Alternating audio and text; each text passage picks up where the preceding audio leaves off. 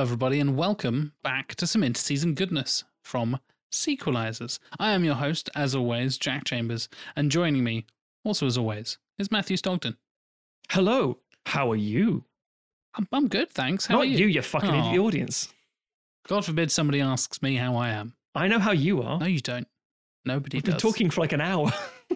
Shut up, Matthew, behind the scenes. We we start recording as soon as we start talking. That's the rules. We're in our smoking jackets and cravats. And speaking of smoking jackets and cravats, also as always, joining us is Tim Matum. You can't handle the truth. Ooh, Interesting. Interesting. that implies we can tell the truth to these answers. Well, yeah, exactly.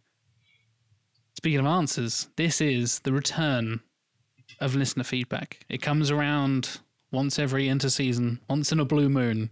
is this the third time we've done it now? Fourth time? this is the fourth, Fourth. Q and A. Wow. Okay. That's- but the third with actually no, technically the second with Tim. Because I wasn't here for the last one. It wasn't. Yeah. So yeah, all three of us are back. We have taken questions from both Twitter, emails, and the Discord. A few things to get through, and let's get stuck in.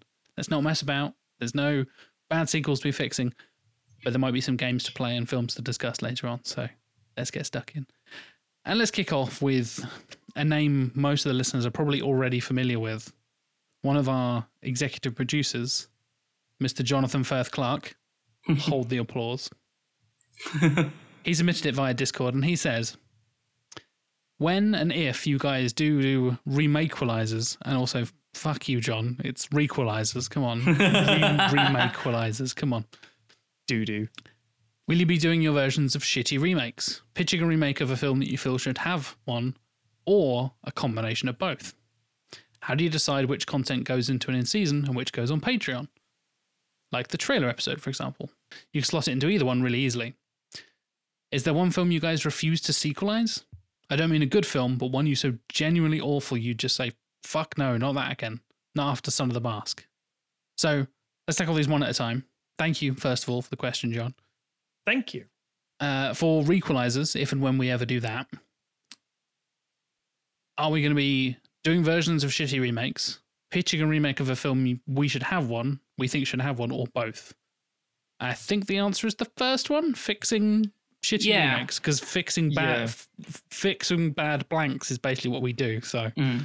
Yeah the, the the interseason discussion of sequel we'd like to see is its own separate entity. It's not part of the main series, could- so I'd say in the same way we remake we want to see, I guess. But yeah, yeah at It's some spin-off point. of that. certainly. Yeah.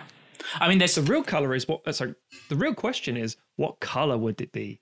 It would be like a two with an R in it, but what color would it be? Blue, green? Who the fuck knows? Mm, I have to wait and find out. and we'll find out when John just picks a color and is like, see, Yeah, I, I feel like pitching remakes of films is there's so many films out there, even good films that we would be like, ah, but I'd like to see it done with like just change that thing and like, you know, that actor, you know, it's got Kevin Spacey in, so let's remake it with a new cast, and so we don't have to feel okay. guilty with it, kind of thing, or what, you know, whatever. give them Um, a hundred million more dollars and see what happens. Yeah. Um, whereas remakes, at least it, it it concentrates us on a limited pool of of what there is, and there's plenty out there uh, in terms of remakes that shouldn't have happened or could have been done in a more interesting way. The other one that'd be interesting is uh, do we include remakes that turn out to actually be sort of sequels like that? The, the trailer for recently for The Craft has gone up and it's like, oh, it's a remake. No, wait. That's acknowledgement of the original. So wait, is this a sequel as well as a remake? What is this? Soft reboot? What what is this? so yeah, there'll there'll be the, the classic thing like with the prequels. Does this qualify as anything? Yeah. Next question from John was How do you decide which content goes into in season and what goes on Patreon? The answer to that is we kind of just pick it and see what happens.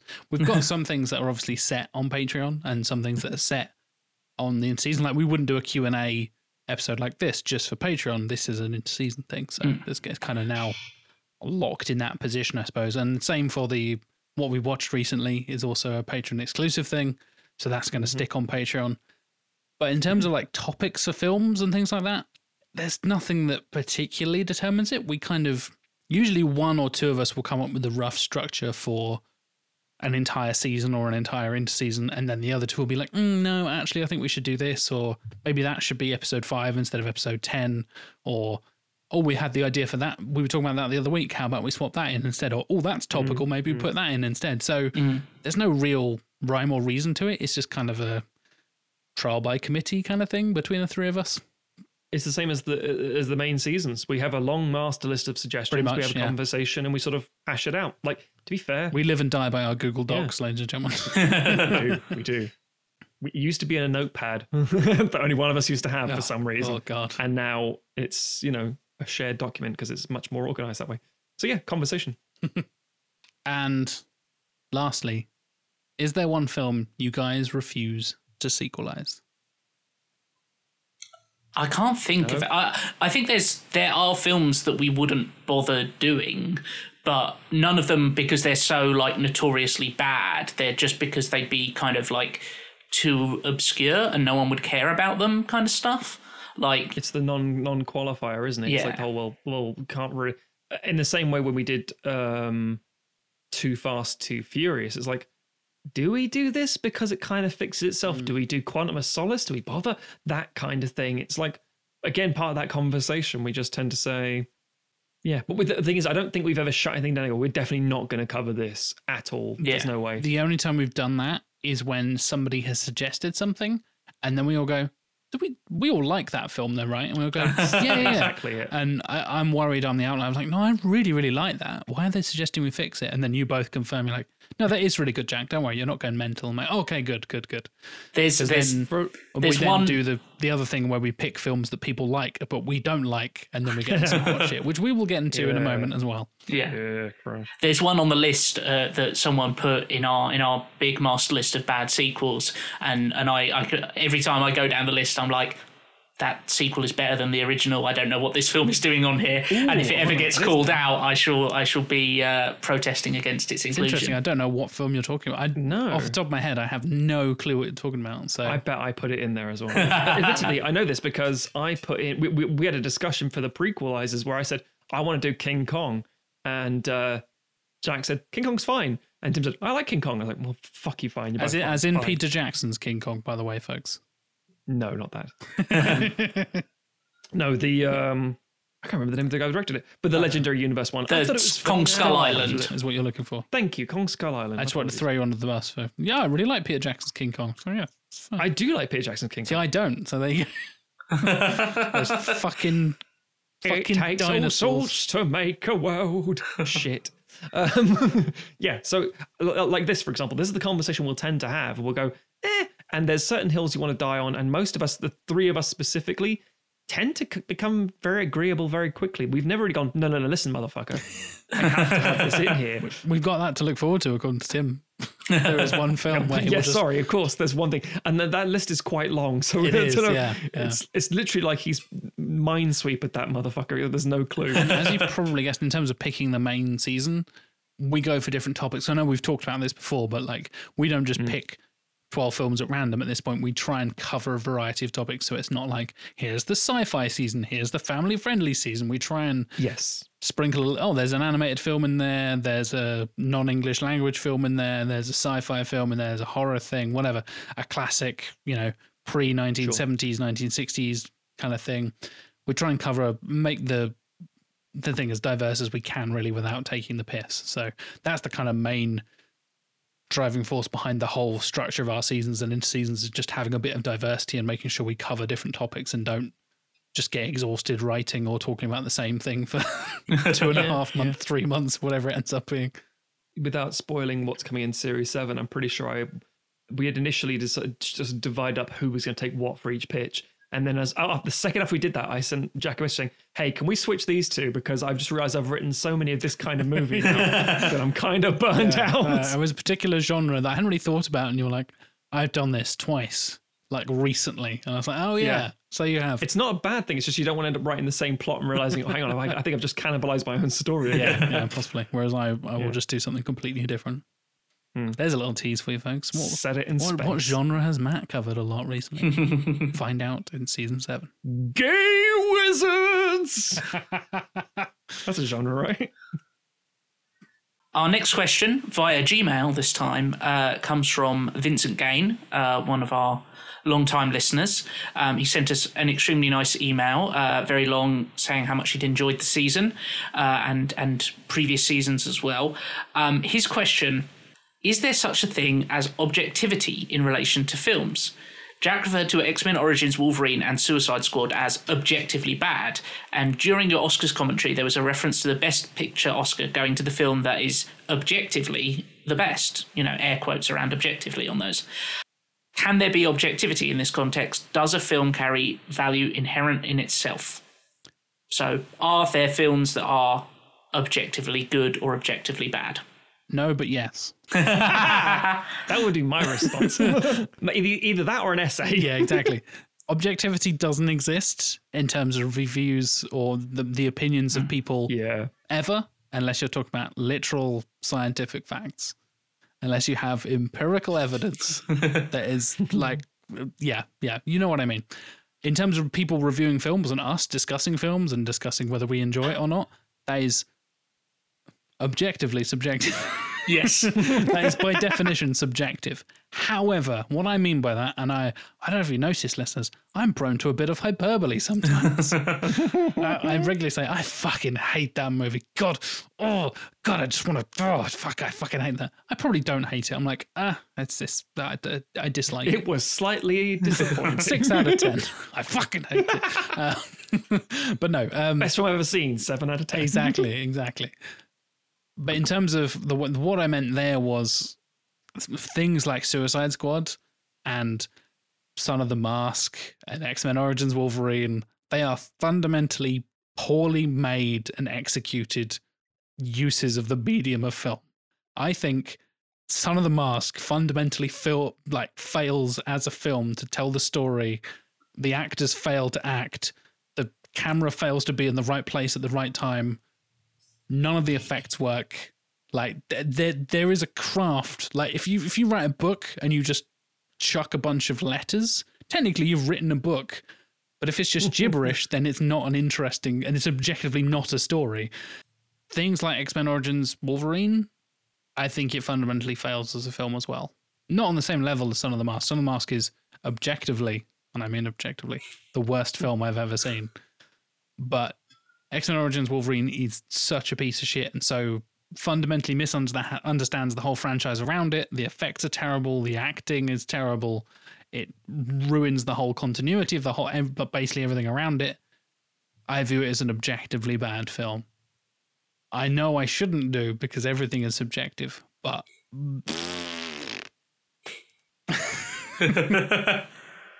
I think you know, obviously, there's there's certain things you can point to and go like, well, those are just mistakes in films. so, like, if the boom drops into Wolverine. shot, or like, like, yeah, like if if the boom is in shot, or if the camera's not in focus, then you can point to that and go like, that is that is pure acts. Like, and if you if you can point to it and go like, they have not done that intentionally as a way to generate an effect or for humor because you know there's things like black dynamite where the boom is constantly mm. in the shot but they're doing that to parody stuff i think you know obviously there's consensus which is kind of why we have our stupid look at rotten tomatoes uh, in in every episode because that yeah, gives sure. us an idea of the critical consensus even though rotten tomatoes is a dumb stat and that you know an imperfect measure.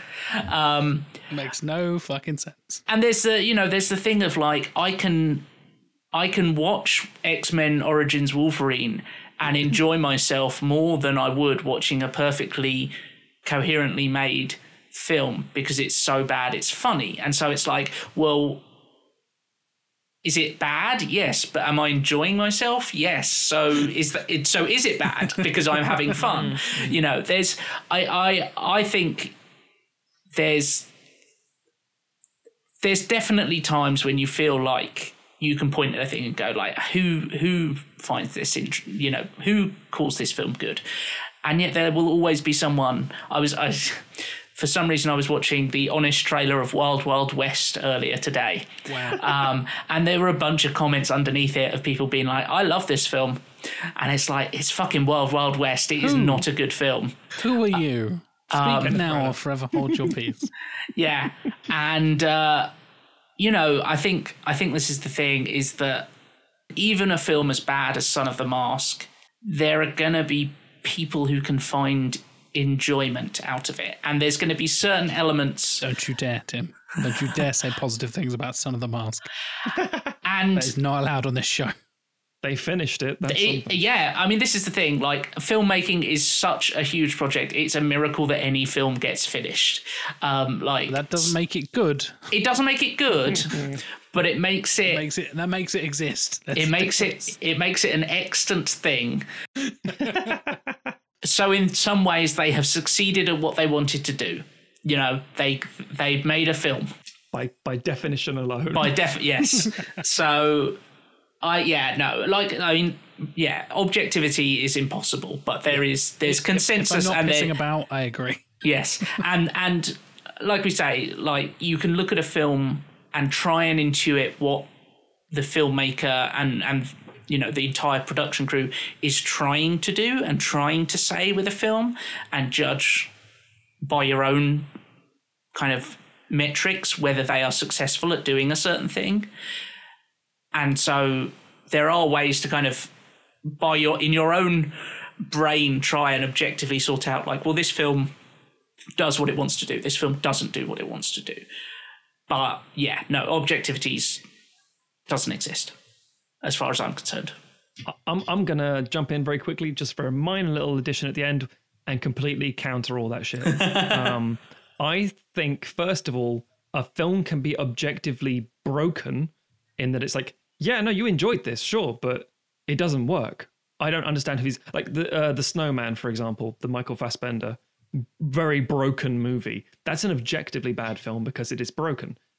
But that's a structural thing. The other thing about the definition of of objectivity is that it's about impartiality and unbiased and stuff. I think there are two groups who are the very key thing there, which actually describes things quite interestingly. One is AI, where you feed in like like 90 movies, Arnie movies, and writes a script. thought, I like thought you meant the the film for a second there. the Steven Spielberg uh, sort of the, Kubrick the collaboration. Kubrick. Spielberg collaboration. Yeah. No, no. Um, but specifically that, specifically the idea that AI is unbiased in regard, it can only just absorb what you've given it. And the second, in a more human way, is children. Yes, okay, they of course they have influence, of course they have certain things, but really, as far as film is concerned, they absorb that thing for the first time. That's their yes, okay, they've got like a cultural perspective and stuff. That makes it sort of subjective, but most of the time they go, "Wow, that's why." For example, people say this is the best thing I've ever seen. It's like, shut up, little Tim. Uh, it's like you're six. It's not the best thing you've ever seen. It won't be the best thing in life. But the problem is when you're a child, you latch onto that stuff, which is why people still say to this day, "What's your favorite movie?" It's like, well, I really, really liked Selma. I had they some great positive stuff in that thing. It was a really well directed film. But I fucking love Hook. And I can't let Hook be dethroned by Selma, so it's still Hook. It's like, what the fuck are you talking about? I saw Hook when I was six and it's the best film. It's like, no, no, you're wrong. You're wrong. Yeah, but I liked it then, so it must still be good. And you have the nostalgia, but goes, uh, So, I mean, by the way, and you're claiming that's Star proof of you're claiming that's proof of objectivity. effectively i'm trying to I'm, I'm saying that's more of the idea that, that, that in terms of impartiality and unbiased i think there is a time where it's sort of that way having said that in this setting as a podcast where we discuss films yeah i agree with you guys it's bullshit But and and finally, at, at the end of Vincent's uh, email, he did just say, "P.S. Has Jack seen Noah yet?" No, I've not, but it's on my Netflix queue at the moment. It's on i Netflix. showed you a clip uh, did you? yeah or i might have shown your wife and you might have been looking over her shoulder I- I don't have a wife, but sure. wife fiance girlfriend your fiance Thank you. I, I look i'm from I've, the seen, fucking I've seen the future, first right? two minutes, and then I was like, I need to be concentrating on this. I was going to have it like on in the background as I was washing up, and I was like, no, was, oh, It- it, it- was on my phone on a windowsill while I was washing up, and I was like, this as aronofsky intended exactly, exactly, exactly. The No, highest was because- resolution but smallest screen possible. I I heard a load of. I lived close to a school and I heard all the kids playing. I thought I thought, oh my god, that's the sound of the apocalypse because all the schools are back and coronavirus is everywhere, etc., etc. yes. And I said, it reminds me of a scene in Noah, and I showed it to uh, Jack's fiance, who's a who's a nurse, And she went, "Oh, I get it. Yeah. It's this, it's the sort of how would I do this in a movie? Would I have all this sort of happy screaming in the playground, sort of harmonizing with the screaming of death and wails of the of the dying? There you go. So yeah, Noah, it's interesting. I'll watch it. I'll let you know. I do genuinely plan on watching it, but I need to get the time. Films we want to see a sequel to Noah. question number three comes from Teddy C via Discord. Uh, he says, "Not sure if this question has been questioned." I questioned." think what he's looking for is asked, but sure. Nope. He wants us to question, interrogate it like it's fucking LA Noire or something. Um, has someone, actor, director, etc., who was involved in a movie the sequelisers talked about, taken contact regarding a show? Again, got in contact. Um, Short answer is no. No, no, We're, we're not big enough or We are famous not on anyone's radar. No. I'm not going to lie. I, I'm very happy about that because first things first, no one wants to burn a bridge and say like, "Oh, I'm, it's such a great honor to be working with you." And say, "Yeah, really?" And they play a clip at you, like, "Oh fuck." or alter- Okay, I mean, if you're always offered, if you're offered an acting role, and you find out you're in, you're you know you're like minor minor role for you man Mm. as an actor, sure. but a fellow minor role is Jamie Kennedy. Do you say anything? Or you're like, "Hello, Mr. Kennedy. Nice to meet you, Mr. Kennedy. I loved This I loved is you in literally Scream." the scene with Sam Rockwell and Oliver Platt in fucking Frost Nixon where he says, Are you going to shake the president's hand? Fuck, I'm going to shake the president's hand.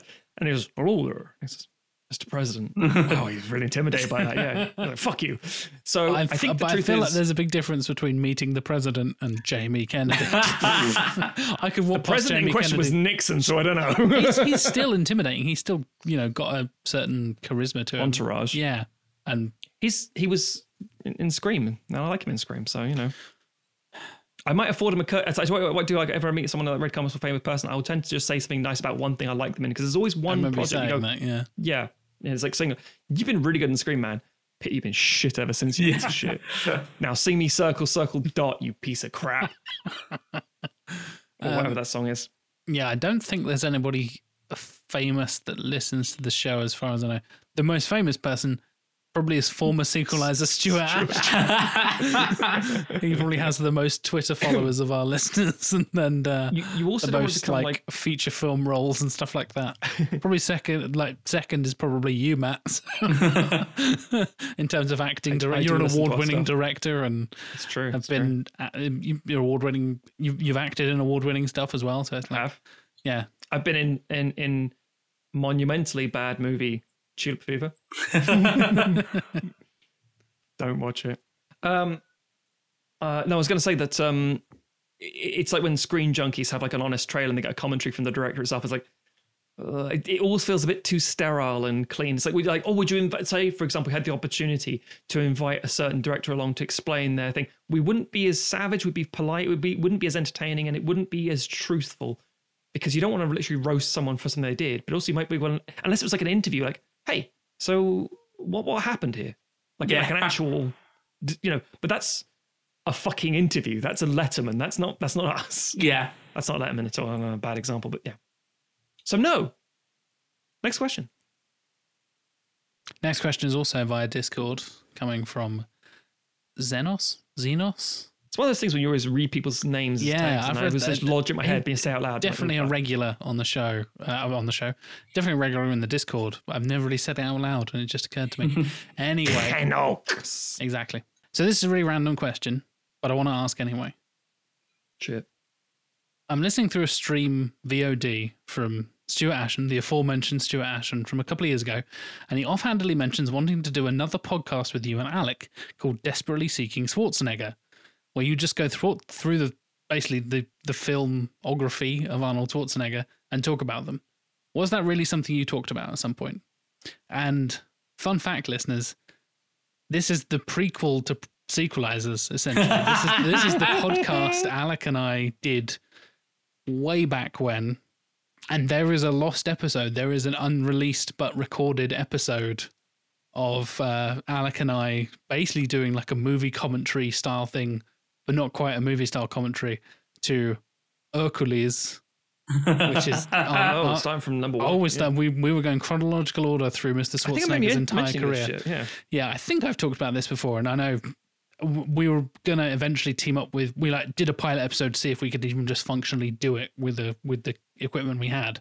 And then Alec hmm. was like, "Oh, I know that YouTuber bloke," and I was like, "Cool, get him involved because nobody's gonna listen to us two idiots just talking about Arnold Schwarzenegger." And we never did. But then we did sequelisers, and we were like, "Oh, you met? We were, we were gonna do that podcast together. Remember?" He's like, "Yeah, yeah." yeah. Stuart's still interested. Um, he knows this other guy. He's got like a twirly mustache and stuff, and then and and thus sequelisers was born. True, true. And yeah, the rest is history, I guess. So yeah, Histoire. there there is an episode on my old laptop that is basically non-functioning. Um, there is an episode of me and Alec talking about Hercules somewhere. It belongs in a museum.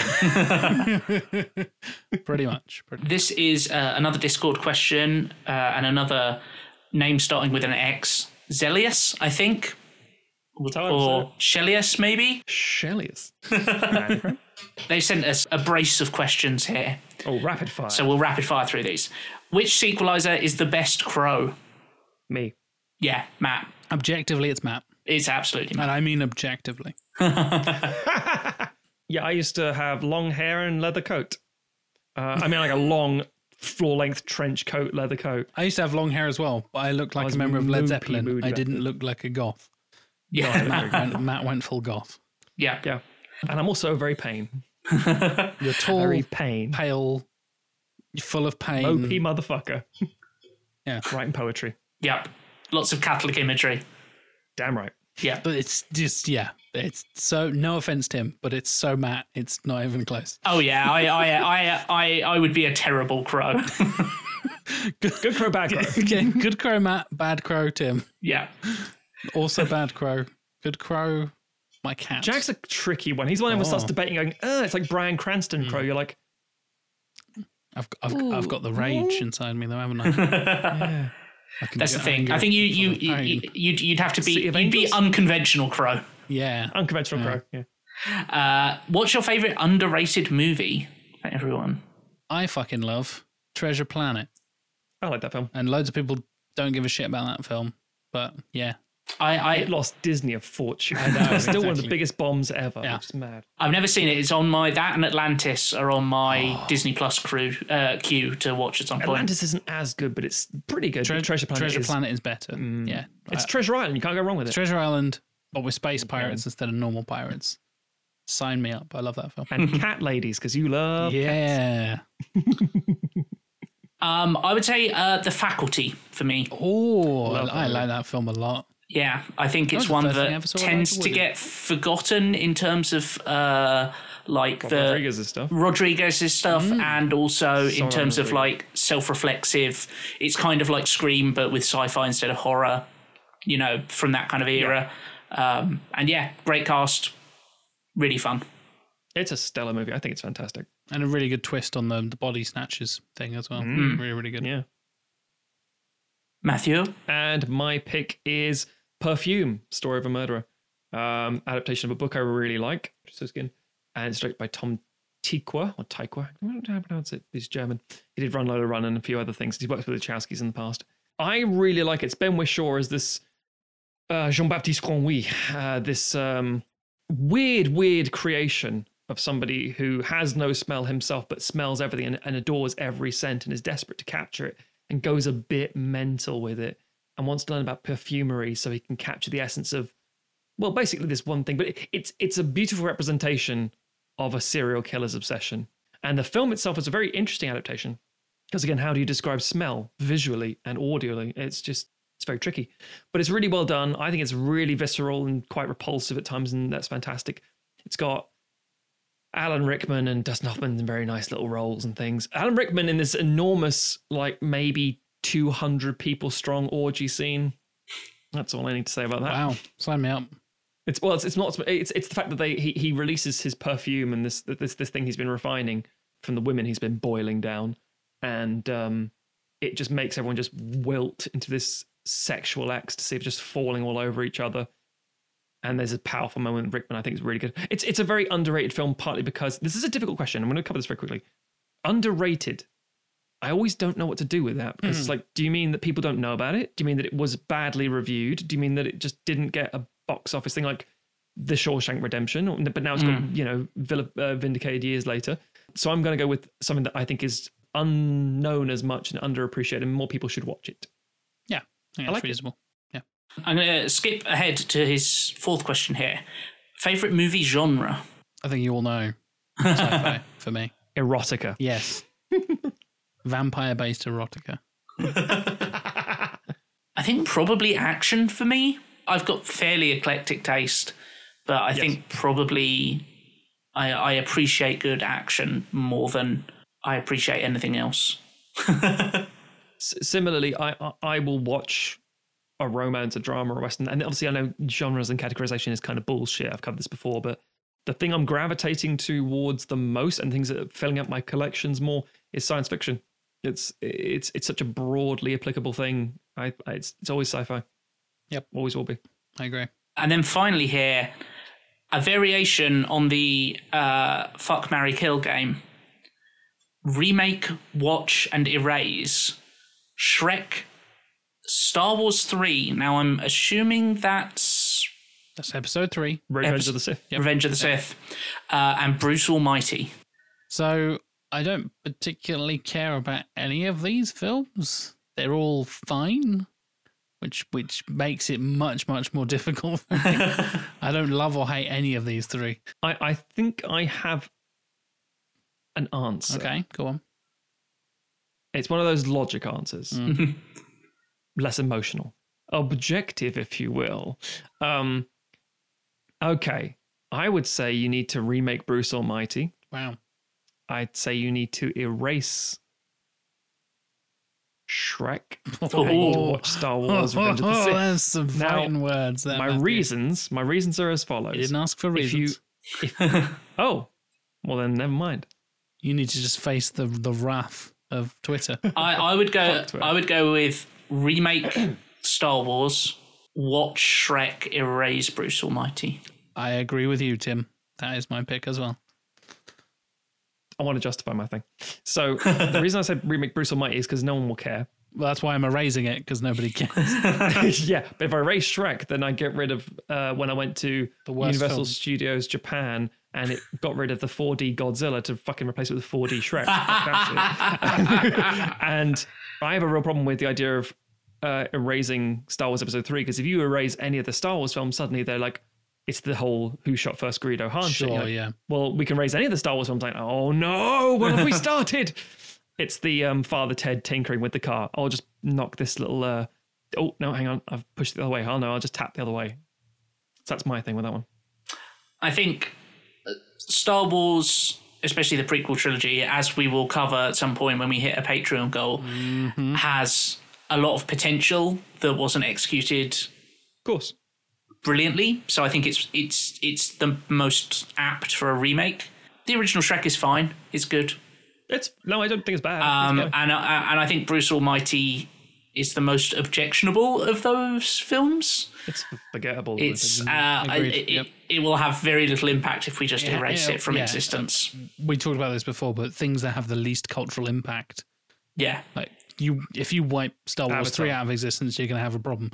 You, you wipe Shrek out of existence, DreamWorks are going to have a problem. Sure. Who gives a fuck if Bruce Almighty's never made? Like Jim Carrey, maybe. Morgan Freeman Uh, doesn't get to play God. I'm trying. There, there's a Actually, Steve potential. Carell's career, maybe. yeah, I was going to say the only the only potential knock on is Steve Carell's career. What, what are we Um, losing from that? Let's be honest. Ooh. Well, Ooh. th- you can you can play like for want of a now in that because if Steve Carell doesn't get big, then the U.S. office may not succeed, and we may not get Parks and Recreation in the good place. Yeah, fuck you. Yeah, Oh, fuck you, Jack. But I, I have need faith that Parks he and Rec. I was like a, Parks and Rec, but yeah. he was bubbling up at that point. I think He, he, can would have. stand on his own thing. He'll Yeah. be fine. Yeah, yeah. Okay. Next question. I put an X in there for some reason. Comes from Mike Salvia at Mort Rager, or as we've discovered past uh, Mortrager. uh, it's not that. Um, one of the other Gmail. executive producers. Correct. I felt the need to clap then because that's what we do. I know. Instinctive. I'm Yeah. like like a knee jerk fucking Pavlovian response. Um, hell, I, I- for every one of these, by the way, I had a little game plan at the start where I was going to do a really silly voice of like, "Hello, sequelisers." And I thought, don't do that. Why are they really fucking annoying. Lee? That's the whole point. I would do different voices each time. Uh, one would be uh, whatever this voice is here. Anyway, so hello, sequelisers. I have a suggestion for a game, very similar to the one we just played. Green light, rewrite, just shy. Uh, you have to decide between three movies. Uh, we have a little little list in a second, which must be released as is, which you could improve upon, and which should never be released. So yeah, similar. Kind of similar. The three movies should be similar in quality or genre to be challenging. For example, bad video game movies, good superhero sequels, etc., etc. Have fun or throw it in the bin. Won't hurt my feelings. Mike. Well, Mike. That's Anyway, um, um, yeah, well, we're, we're gonna we're gonna do this right now. So let's cover those uh, bad video game movies. The three he suggested are Super Mario Brothers, Street Fighter, Double Dragon. And again, our options are to greenlight the film, release it just as it is. A rewrite option, which is which one we could improve upon, you know, uh, hone it sequelize essentially. sequelize, if you will, and just shite, which is just to get rid of it entirely, bin it off. I think for those, you greenlight uh, Street Fighter Okay, I agree so far. Yeah, because it's not the great, best of the three. but it's it's the best of the three, and a, a lot of people have affection uh, for that film. Raul Julia. I think just shite is Double Dragon. I agreed because again. I don't think there's much. I don't think there's really anything to. I can't. I can't. I couldn't tell you what Double Dragon is about. Like I don't think there's a lot of Blokes bones there. blokes in the streets. there's no dragons in it, I can tell that much. Yeah. No dragons. Uh, whereas rewrite, I think the Super Mario Brothers movie obviously famously barely plays any resemblance to the actual Super Mario Brothers games. It's a DCEU version. Yeah. Dark and gritty. So I think it, I, I I- like I I think that the Mario Brothers games are quite t- tricky to adapt because they're so th- there isn't a lot to them. It's a it's just kind of this weird setting that doesn't really makes sense and kind of constantly changes and you know oh this guy's a bad guy except sometimes we go like Tennis. tennis or go karting with him. It's a very formulaic uh, game loop, or Yes. gameplay loop, and therefore it's very hard to translate into film because the narrative hasn't come through in the same way. Yeah. I, I by the way, I actually agree with you, Tim. But I yeah, think that's. but I think I think answer. that uh, at it would be gentlemen. it would be interesting to see a film that tries to be a little bit more faithful to the source with Super Mario More Brothers and to try and find something that actually works rather than weird superpowered jumping boots and tiny headed dinosaurs. I'll tell you what. Uh, just just very quickly, if you did a Super Mario Brothers movie in 1993 with the energy of the most recent Sonic the Hedgehog movie, but filmed it like Roger Rabbit, like Who Framed Roger Rabbit, with the cartoon style sort of thing, a bit of a bit of a you know space jam basically. Yeah. um, of the same time period. If you rewrote that and got it right the first time with the first video game movie, it would set a precedent rather than being like, well, those are all going to be shit because they've been shit since the start. It's like, nah, that was a good one at the start. We got to come back making a good one with the right tone. I genuinely think that might have changed the course of history. So yeah, I think that's the right answer. We we talked about this uh, a while back when we did video game movies with Yes. uh, Stuart uh, as he was leaving the show. Like, they're such a hard thing to adapt because they're so fundamentally different in terms of their stories, and even as like the games industry has tried to become more cinematic in its storytelling, there's still big fundamental differences in how a video game, how you absorb the story of a video game versus how you absorb the story of a film. Yeah. Your involvement and agency, it makes a very different experience. And obviously, the longer you're with the character for 50 hours or something, it's like an RPG as opposed to two hours in a movie, relate more and connect more. The next three good superhero sequels X2, or X Men 2, United, as it was known in certain places, Spider Man 2, or The Dark Knight. Again, this green light, a lot rewrite, tougher. just shite. a lot, is lot trickier. tougher. This, yeah, this is tricky. it's easier to figure out the shit ones because you figure out, eh, you're not as committed. For good stuff, you're like, oh, that actually causes problems. So yeah, Mm. I have a thought. I am going to green light the Dark Knight. I'm going to rewrite X2 and just shite Spidey 2. Ooh. I don't really know why, and I'm not confident on my picks, but that, that was the first thought that came No, to no, my that's brain. fine. That was that My, was my one, instinctive. My one again comes down to logic, unfortunately. I say you rewrite X2 Okay. to make it more open to a So far we agree. Sequel That's that'll fine. work. Yep. leave Spider-Man 2 as it is. Oh, here we go. Now here we go. Here we go. This is a, this is this is my logic, right? This is my 2020 Give hindsight. us the juice, Matt. You get rid of the Dark Knight. This means two things happen.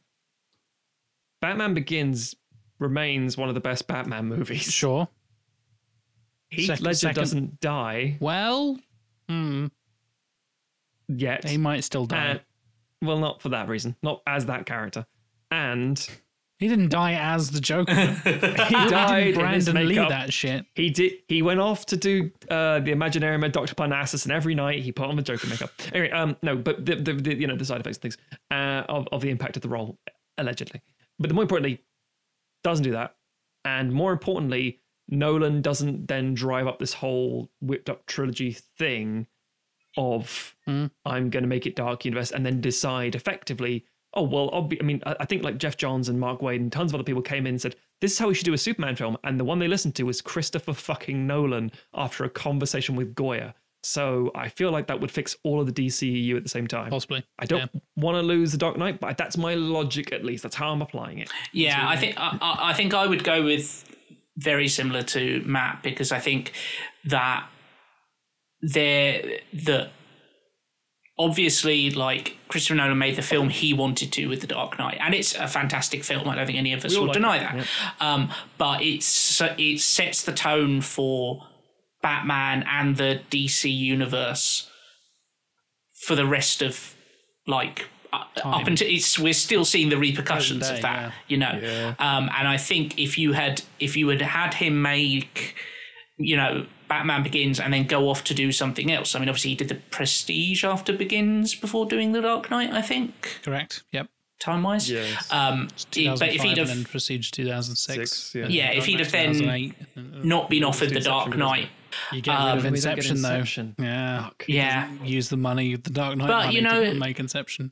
who knows who knows what else he does um, Exactly. but yeah It's if, if, if it had been passed off to another director to take the okay you've got christian bale as batman you've got michael caine as you know we've set you up for a joker story Do what you want. do what you want Yeah.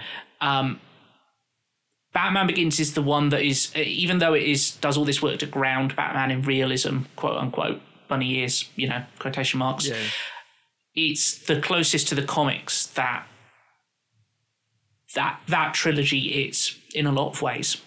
Nolan has to do a percentage of Batman, and he does the most percentage of Batman in Batman Begins. Yes, And then yeah. just refuses to come back to Batman. and the, the the more in control he is of that property, the less interest he has in actually telling a Batman story.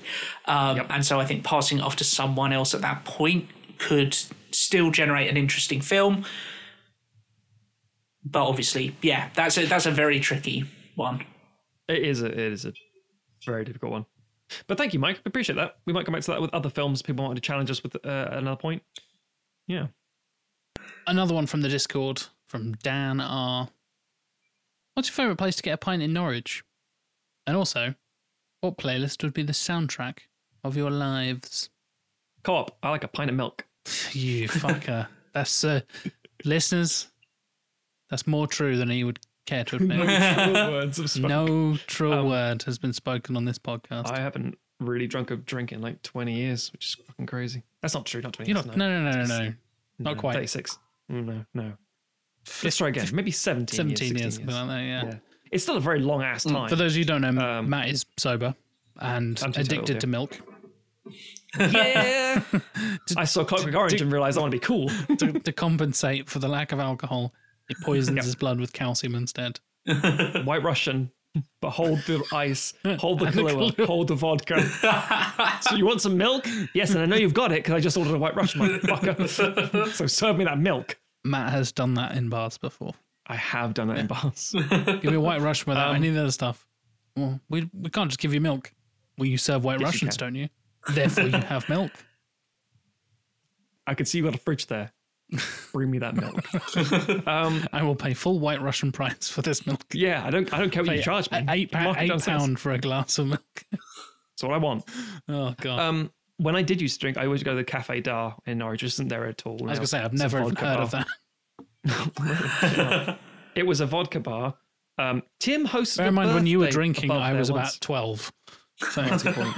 Um, in the days of yore, when when the millennium was new, um, um, uh, there was a Russian bar called uh, Cafe Dar, and it was a nightclub underneath, and it had literally tons of flavored vodka, like scorpion infused vodka and cucumber shit. And it was it was just it was very cool. I had to order. They had a, they had a seventy eight percent vodka, and I started the night with that shit. And you had to sign, a little waiver saying you weren't going to kill yourself. You only have one. Um, I don't drink anymore for a reason, ladies and I would also go to the Rumsey Wells, which was previously known as the St Andrews Tavern or something like that, and Mm. that was cool. Could draw on the That's a that's a nice bar, yeah, a nice pub. pub. yeah, nothing wrong with that. They serve pies. I'm gonna go for the regular sequelisers hangout of the Sir Garnet, Yeah, which is a Mm, nice little pub on the corner right next to Norwich Market. So if you are ever in Norwich, you really can't miss it because Norwich Market is the center of the city. Basically, you've got the castle behind you, you've got the city hall in front of you, and you've got Europe's largest open air market in front of you. And it's kind of Mm. one of the big tourist attractions of Norwich. If you're looking at the market front and you've got city hall in front of you, castle behind you, look to the left, and there's a nice little like curved building on the corner. That is the Sir Garnet pub, and that has been the regular meetup pre-COVID, obviously, of Yeah, yeah. of the sequelisers. That's where I think most of us met for the first time. That's where I first met you. yeah, yeah. yeah, and where we first kind of gathered together as a crew you, back in the day, and has been All meetings have been held pretty there, much all meetings, yeah, outside of the ones we actually had in your house. which is weird for me because back in said drinking days, the Garnet was a really rough pub, and I got in a couple of fights. there, Really? so See, it's, Yeah, it was it's quite really rough. It- yeah, quite it used, posh used to be. hipstery now. Yeah. Yeah. It was a proper place you would not want to leave. Wow. You know, someone there or like, can we at the Garnet? It's like, oh, not really. Again, So- long before my time, it's always been hipstery as Yeah. long as I've been drinking there. No, I, I remember someone's face getting smashed into a sink. So, Tim, where do you where do you drink? Um, I quite like the Stanley, which is a bit out of town. That's next to me, or near me. Yes, it's but on the way to they. Matt's. Uh, I know some people who work there, and they do a very good uh, pub quiz, which I have won in the nice. past, uh, which is Corrupt. Currently my most uh, frequent calling to be in a pub is to go to a pub quiz. Sure. Do we want to do go, go around and so the the question says playlist, but I think we've all gone for kind of Soundtrack. soundtracks. Matthew, let's go to you again as you started. I, I actually have an answer to this, and I always do. Uh, I to Tim off air beforehand that people say, "Oh, what would be that soundtrack your life if you like play music to go along with it?" And what people interpret that as sometimes, maybe you guys have as well. I'm not going to judge you. Is is this is music I like, and I'd like to hear this if I was walking around. I'm like, hmm. I've scored films. Usually, want to do things that's going to set the mood and go along with the tone of what's happening. So my choice is always Michael Nyman and Damon Albarn working together on a film called Ravenous, a really, really underrated film. When I said to my wife that one of the questions was, "What's the most your favorite underrated film?" She said, "Did you say Ravenous?" And I said, "Nah, I've got to about later Ravenous." Um, I love this score. I think it's fantastic.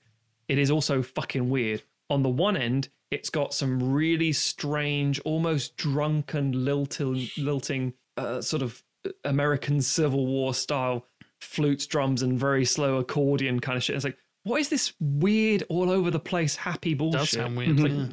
yeah, it's like, well, that's Matt's fucking weird when he's like happy and all over the place and he's a bit bounced off the walls. What else has it got? Some really dark tones, some really somber beats. It's, that you it's you, like, really manic pulsing. depression. Yeah, it's like it's like yeah. If you're gonna do it, if you're doing an actual film of my actual life, some of it's really high and happy and fun and silly and over the top. And again, I can't. I don't want to do it like an impression, but if you go listen to the playlist, it bounces all over the place. Yeah, Ravenous, I think, is a very good example of that. I actually will say one thing: if you want a taste of of the the range, you should listen to. Hmm, Welcome to Fort Spencer for the madcap silly stuff, the sort of very all over the place thing, and for a very um, somber weirdness, but a bit of darkness, go with Manifest Destiny. So there you go, have that. Or Save Our Soul Lisa. That's what I'm going to say. It's hard to describe music when you're discussing like this, but it's quite easy. So, um, Tim, what's uh, what's yours? I, I kind of went for the same logic as you of what, what would actually be used to soundtrack my life, but also that uh, something that I'd enjoy listening to. And I went with the I Heart Huckabees soundtrack by uh, Jon Brion. I Heart Huckabees. Not not a great fan of that film personally. The music I totally understand that. But I don't like the film too much personally. But carry on, Tim. I, I, I quite like it. I I find it interesting. It's it's a weird ass film. Um, Classic David O. Russell, isn't it? yes, yeah, but yeah, it's it's pretty light in its tone, but it's also the soundtrack of like existential crisis. So I feel like that suits me. Light light-hearted existential crisis. No, fair. I've gone way lower brow. All this. I'm like, what would actually be like? How what describes my life? Because my life is decidedly uninteresting. And what's the soundtrack of Lift me? music. Yeah. What's the soundtrack of me sat at my desk working and then moving over to the other chair and playing video games And then pooping occasionally. very regularly? Wait, sitting at a desk, sitting at a, couch, playing a thing, and sitting on yeah. the toilet. and occasionally going to the Nice. gym. I guess that's about it. Ah, sitting bed. I'm going to cheat and basically just because it's full of heavy metal stuff. The the, the uh, Joseph Gordon-Levitt vehicle, Hesher, from uh, 2010, I want to say. yeah. Uh, yeah. yeah. it's full of just like Metallica and Motorhead songs, basically. So I, wrong I'm. I'm I'm just cheating, and I want to listen to lots of Metallica and Motorhead. So yeah, Again, that that you are in a metal band. That makes yeah sense. Yeah, Entire sense. Nice. I, I could really cheat and do like Through the Never, the Metallica film, but that's just taken. That's barely a literally film. Metallica. Yeah, that's barely a film. yeah. Pink Diamond via Discord asks, "Do you watch cartoons? And if so, what are your favourites?" In short, no, not really. I ha- I haven't in uh, forever, unless like Mm. I used to watch. You all know my love of The Simpsons. I used to watch a lot of The Simpsons. I watched a lot as a teenager and as a kid, but for whatever reason, I I've tried to watch Rick and Morty. I've tried to watch regular show. I've tried to watch Adventure Time, and they're all fine. tried BoJack Horseman. Didn't like it. Yeah, Nope. Mm. not really. Very interesting. I'm not including anime or Disney, by the way. Obviously, that's a whole. That's a I whole was about to give a separate caveat. category. Yeah, I was going to give a caveat. I, I'm not going to include Disney. Uh, I'm sorry, not include anime because obviously I watch fucking anime. Hello, welcome to Matthew Stogden. You big weeb. You're damn right. But I will say there are three American shows, uh, cartoon shows I really, really like to this day, still love. First is Invader Zim. If you want to know about Mimi as a person, Zim uh, and Edmond Dantes. If you could combine those two, oh, and, and Sinestro. If you combine those three fictional characters, that's me. Um, yeah, so Invader Zim, Avatar, The Last Airbender. I know it's very anime looking, but it's not anime. It's not anime. It's Nickelodeon, so it's definitely not anime. It is I watched the first episode of that yeah. recently, having been told to watch it by literally everyone I've Sure. ever met. I was like, huh, that's fine. And people say it's like it's the best thing that's ever been put on TV. this is what I was saying about objectivity when you're a child. I, I, I watched it as a as a teenager, but I still think it's really really solid. It's really well done and very well made. Anyway, and finally South Park. Um, I watched South Park when it was first released in 1996 or seven, when I was like 14 years old, and I fucking loved it because it was irreverent and silly. Then it became like series seven or eight. It became more about this. We can do a quick turnaround. Then we can make it all satire, and I've loved it ever since. So South Park. Another show I don't think I've ever seen an entire episode of. I've seen the movie, Interesting. I think, and maybe a couple That's of really episodes, but I've never given a fuck about South Park either. They literally did a whole episode about how The Simpsons did it. Which I believe Family Guy has also done an episode about how the Simpsons. They, uh, yes, they actually had a big feud with Family Guy. yeah. Um, So Tim, Yes, I, I still watch bits and pieces. Steven Universe, I have not finished, but I'm most of the way through. Uh, Adventure Time and regular show, I've watched bits and pieces of. Rick and Morty, I've watched all the stuff that's on UK Netflix. Um, Same. uh, and I'm sort of re going through X Men Evolution Ooh, nice. um, Oh, yeah, yeah, from from my youth, Yep. rewatching did it. Wanda Maximoff in that? Yes, I, I I really like it. I, I like it more Hmm. than uh, as much as the X Men animated series was the thing that got me into comics. I I Hmm. think Evolution is a more interesting adaptation. Evolution is a much better story. with um, yes. Better voice acting and better animation. and yeah, basically better Yeah. everything. I'll tell you a cartoon I haven't seen, but I think we all might like, and I'm basing this Hmm. on nothing, obviously. And that's um, is it called the Lower Decks, the Star Trek Oh, one? yeah. Oh yes, I've heard Which very is curious I've heard about that. the interesting things. show team. isn't? Oh shit! I completely missed one that's very important. Um, I've been recently watching Harley Quinn, and that's fucking amazing. Oh, yeah. Ah.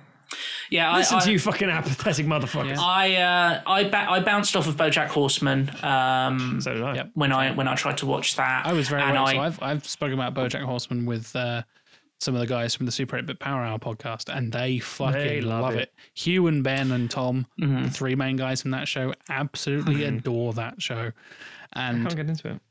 good lord, I couldn't give less of a fuck about that. I watched the first two Uh. or three episodes, and I was like, I this is just doing nothing for me. I'm just I think I got about halfway through the first season, and I I just couldn't seen- couldn't stick with it. yeah.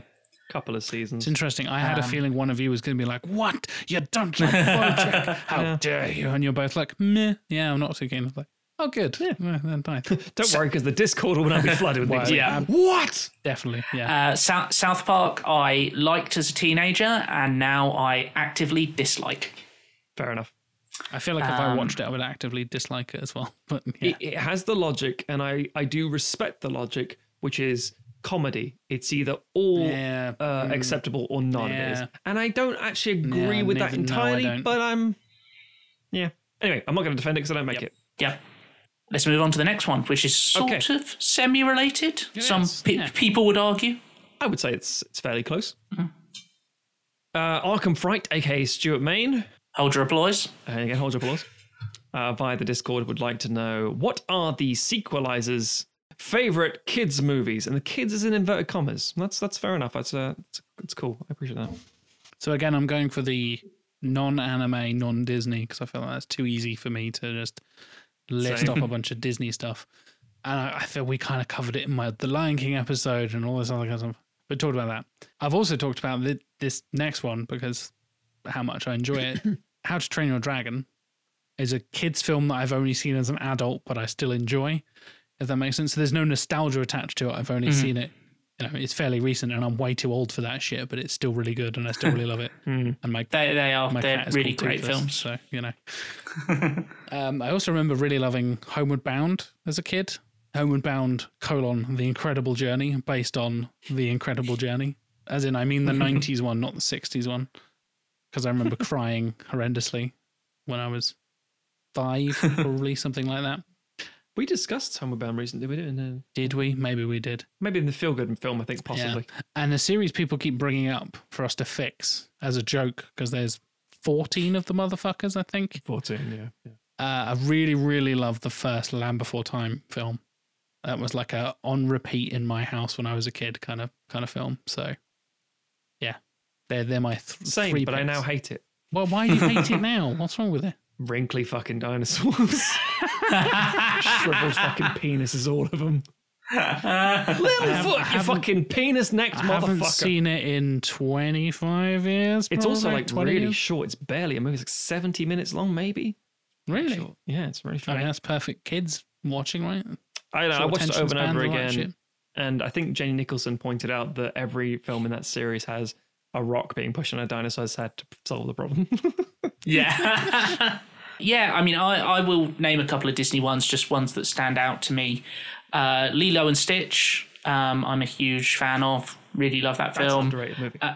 Tangled, which I think gets mm. ignored. In, I think it's better than Frozen. yep. I agree. Agreed. Echo chamber personally, right here. Yep. Uh, I'm also another big fan of uh, How to Train Your Dragon, and as we've mentioned on this podcast before, Kung Fu Panda. Yeah. Uh, really good. Not seen them. School of Rock, I think, is a great live action kids film. Yes, Mm. that maybe that. Um, it's come to think of it, the soundtrack to that is a fucking good. That, that's got all kinds of stuff. One of the most that I love expensive movies because of that reason. because of fucking Led Zeppelin Yeah. and various other things, but Um, particularly Led Zeppelin. And now it feels like Led Zeppelin's used everywhere. Yeah, that, maybe Because it was- used to be that they never let anyone use. Jack. I assume you've seen the clip of him pleading on stage. in Yes. The final, the final concert scene. Lords of Rock, Led Zeppelin, bless us with your mighty love, and all that kind of stuff. Um, yeah, I wonder if they opened the floodgates and they were like, wait, wait, Yeah. wait, wait, wait, wait, wait. We could have been making money from this the whole time for the last like 30. Who fucking told us we shouldn't be licensing our music? What fucking idiot said this? It's like, oh, now it's in a, it's in a Destiny advert. Like, brilliant. Okay. Yes. Ugh, um, and School kind of of Rock. look at amazing yeah. film. Love it. School of Rock. Those those are all I met. Uh, all ones I saw as Hmm. at least a teenager or older. Um, in terms of like stuff that I watched when I was a kid, uh, I am I am that motherfucker that owned Hooked Hook on VHS and watched it a lot. So. Uh, and The Jungle Book, which I think was the only other kind of Disney film that we owned Mm. that I watched a lot. But those are those are the ones that loom large uh, in terms of like kids. I, I I feel like I my my memories are very like we didn't own a lot of VHS, and so I only have vague memories of those. And then the next stuff I remember owning is when I was like. 12 or 13 and I was starting getting stuff like Stargate and stuff which aren't really kids film they're just a- action films or sci-fi that's suitable for kids So initially, I I only had one pick because I'm now being used to being cornered, saying Matt, you can only have one fucking thing. So now that I realize everyone has three, guess what? I've got three. I've Um, got two. Shut up. three. So, um, excluding again Disney and live uh, uh, anime for a second, because again I could be rambling for quite some time, and excluding things I mentioned before, like uh, uh, Song of the Sea and things. Um, I really like the uh, stop motion Aardman film Pirates, Adventure with Scientists, or whatever the fuck it's called in America. Uh, the a band of rascals or some old shit. I've never even heard of this. What the hell is this? Really? Oh, it's it's great brilliant. It's a, it's a, a, a children's book series or a young adult book series. I don't know which one. And it's a stop motion film about pirates, and it's very silly and irreverent. And there's a group of pirates, the captain of which is played by Hugh Grant brilliantly. And yeah, seriously, he's so good. And they fight Queen Victoria in a big old steampunk suit. It's just I mean, it sounds really amazing. good. It's fun. And I was so angry it didn't get picked up by the public and it didn't get pushed any further. it's is it Aardman It's doing Aardman the doing it, animation yeah. But because yeah. it's stop motion, they're like, oh, it's a lot of time money. It's not Wallace and Gromit. It didn't get the attention. So they didn't do any of the sequel stuff. And he didn't carry on with it. And they end up saying like, oh, should we go down the road where we do lots of like fucking CGI animated versions that were not that great. Oh. But I think it's fantastic. Other Aardman stuff is a good shout for other kids' films. I love like I loved Chicken Run when I was younger. Oh yeah, you can watch Absolutely the love sequel. that kind of stuff. No. Oh, No, well, I'm looking no forward to sequelizing it. Damn right. Um, the other two I'm going to mention very quickly is uh, the Iron Giant. It's one of the best Oh, films ever oh, made. yeah. Yes, yes, yes. I'm not going to say anything else other than that film was absolute. And in sense, it's a kids' Yeah. movie. In fact, it's channeled to kids, but my god, it's for everybody. And also Paddington. Oh, I was gonna say how excited were you when Iron Giant showed up in Ready Player One? It was just like Oh yeah, that I well love- that well known fighting machine, the Iron Giant. Yes. there are moments in, ass at last. in Ready Player One that I should be like, take the form of Gundam. And I'm like, hmm, I should be really excited right now. I should be I'm aroused watching right a now, but I'm not. Mechagodzilla fighting a Gundam. But I just don't fucking care. God, it's cold and soulless. It's so dead. And they're like, oh, well, in the book it's Ultraman, Ultraman. It's like, oh, fuck off. I, Because I, it's the I nerdier, can't. cooler version of that. I, I, I, I mean, I slow it on fucking Blu-ray, but, but, um, no, I Ready Player One makes me very angry. So yes, those are my, th- those are my three picks. I think they're all solid. Next question comes from Discord from Ramspaz. I'm not sure if I should be saying that out loud. I'm it's not. Rams Paz. Ramspaz. mm, yes, It's okay. probably not. It's probably Rams Paz. Sure. What is your favorite slash most listened to? Most listened to is probably what we're going to go with here. Movie song slash soundtrack. I find myself listening to the Digimon movie soundtrack once a month. And I took the piss out of this fairly quickly, and the entire Discord descended on me with "Shut up! The Digimon movie soundtrack's amazing." That's because it's it's full of like late nineties, early two thousands pop punk, punk alt rock stuff. Apparently, so so unsurprisingly, I'm gonna go very middle of the road and obvious. But two of the most listened to things are made by John Williams. Ta-da, surprise, surprise.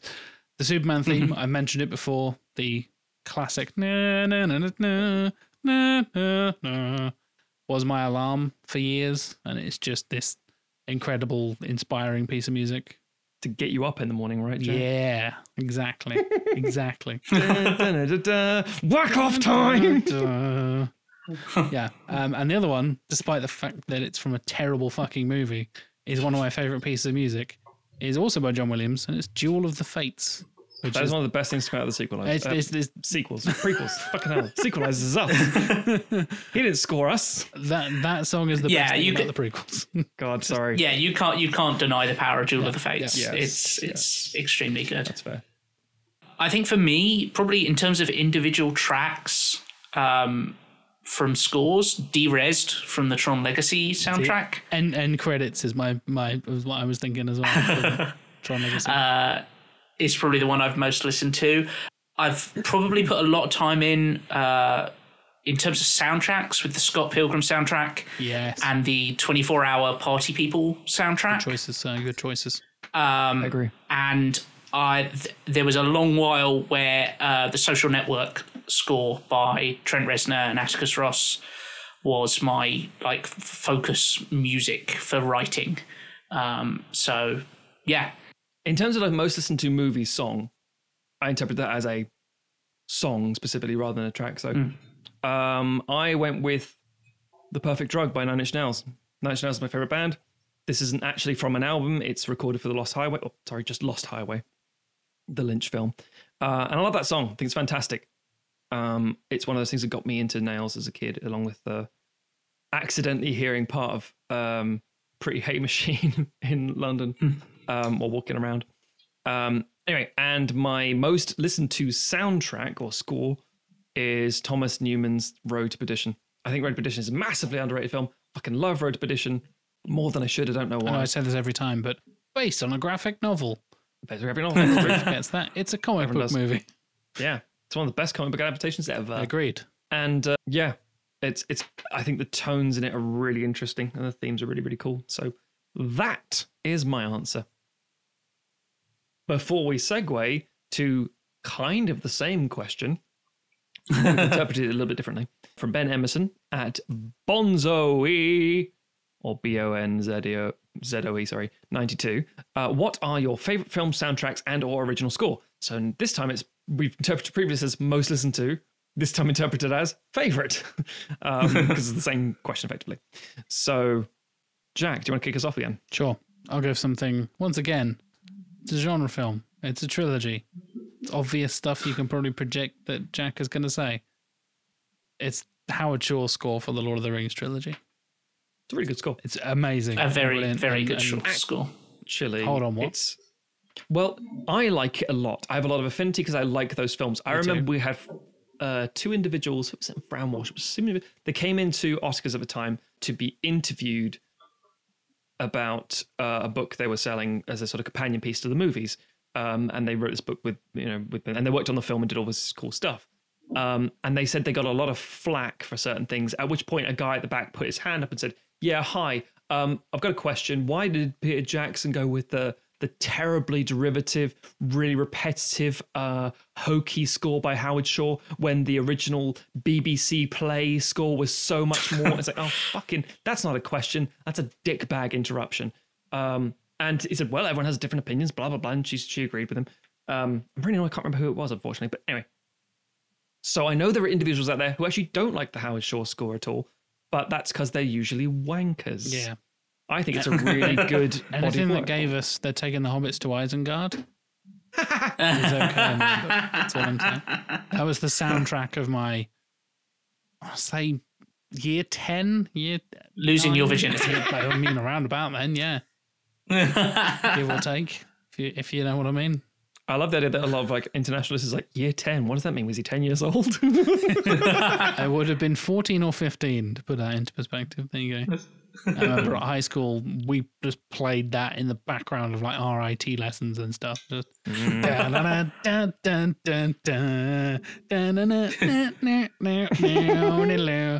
I'm doing a little jig, listeners, if you couldn't already tell. we could see it. Uh, yeah, for me, as previously mentioned, the social network score I think is really, really good. yeah. I also another one that I listen to a lot when I'm writing, which is tends to be if I'm if I'm listening to film music, it tends to be because I want something that I can put on that will help me focus, that doesn't have lyrics in, that doesn't uh, that even I don't necessarily notice the transition from like track to track, so yeah. I can just kind of get into the zone. The Winter Soldier soundtrack by Henry Jackman, I really really like. Um, I love and, Henry uh, Jackman. If, I, I find that really good for focus. I've been asked in the past on sort of Q and A style thing, who would you like to score your films? If you and obviously I have a great rapport with my with my my um uh, my own guy who scores my films, uh, David Stoll, very very good, very good guy, very talented, uh, very good rapport with him. But if you like, which any would you like to work with you in some future project? Henry fucking Jackman, that man's very interesting. I mean, I mentioned about how I don't like Kong Skull Island. I damn well love that score though. That's great. He's really. He's really interesting with his stuff because you say like he's got the traditional trumpet stuff going on in, in Captain America, the Winter Soldier, very sort of forlorn military kind of thing we were sort of associate with it, but then also this very industrial style um, themes of Yeah. subway trains and stuff. It's fucking brilliant. For me, I'm going to split that down the middle to soundtrack and original score. Soundtrack I always interpret as a collection of songs that have either been composed for the film or alternatively just they bought that one and it will work. It was going to be The Crow because that's a damn good soundtrack. Um, but the truth is, one I listened to a lot as a kid because I found it really interesting as a concept is the soundtrack for the live action adaptation of Spawn because it was a mixture of electronica, EDM sort of style music and new metal and sort of hard rock kind of stuff. So it was pairings of very interesting, different individuals on on relatively new songs. And I liked a lot of that stuff. There's some really interesting stuff on there. And it, it one I listened to quite a lot as a, as a kid. And in terms of original score, uh, has to be Akira by Tsutomu, um, Tsutomu uh, Ohashi because again, there's so much in there of the old and the new, and it's so evocative and so instantly distinguishable and terrifying and brilliant. And I think it's just in terms of what it does. I, I'm much like with Henry Jackman and, and fact like Nine Inch Nails. I like a lot of the industrial stuff that goes a bit out there and not necessarily conventional. Um, this might surprise a lot of people that haven't said um, anything about uh, Jerry Goldsmith at any point here because I adore Jerry Goldsmith, my favorite composer. But if we're talking about favorite and most listened to, there are lots of other ones like I love, you know, The Omen, things like that. But yeah, they're, they're my answers to these questions. Hope that's okay with everybody. It's acceptable, Matthew. That's allowed. Yay! Accepted. So from Joystick Graphics on Discord or via Discord, uh, if you could have a dinner party with five actors slash directors, who would you invite and what courses would you serve? Five people. Yes. Five. Five. Keeps that rule of six bullshit we got going in a minute. I, I, this is the question I struggle with the most, by far. Not only to name five people because, five people, but like, I don't have particularly want to have dinner with anybody. Like, I'd be the least interesting person in that room, and then all just fucking talk to each other about really cool, interesting things. And I guess I'd just be sat there silently, being like, this is I Yeah. always say this because people always say this like it's like you know, it's oh, I'd like who's like being be a like, have over for dinner party? Oh, I'd like to have Jesus and Martin Luther King and Terry Wogan. I think it'd be really nice. to, you know, liven it a bit up. You're like, you're like, what are you fucking talking about? If you have a room of five people like that and you, the only interesting thing you're bringing to it is whatever you're serving on the table because you aren't going to be. It's like, oh, what do you do? Oh, well, I just do this. And even if it's something interesting at all, it's not going to compare to like people who've actually been. And that's if they get along or not. Uh, so I actually agree. I think it's a really tricky question because what in the fuck? It's again, it's like, oh, I put my heroes and idols in there. Why? So they can look down on you. oh, shit. Obviously, you guys just aren't very good at hosting dinner parties. "This You know what? this is true." No, I'm not. I'm pretty, I'm pretty good at hosting New Year's parties, but I've never hosted a dinner party. in My, I never Oh, done. I like feel a- that's mostly your your fiance doing that, and you're just there. I do all the cooking. Thank you, Mr. Stogden. Yeah, you're. Yeah, you're. You're. Yeah, that's that's really just you being pushed away into I'm the, the, kitchen. I'm, the, I'm the handyman. I'm the I'm the I'm the what's the, the phrase? toilet's blocked. help. The handyman. So again, you're the you're the butler. Although Tim Curry as a butler in Clue is amazing. So There you mm, go. the best yeah. I'm, I'm Wadsworth. Damn it. Exactly. Okay, well, fair enough then. My original thing as a bit of a joke was going to be I'm going to put uh, a cinema. I'm going to put like Roger Deakins and four actors, and I'm going to say, right, what what are you going to serve them? Poison. And then I'm saying, if you want the fucking antidote, you have to be in my movie. I thought that's not how you form a good relationship. but also, maybe that. Sure. why don't you give us your answer first, then, Matt? Oh, okay. you're not poisoning people.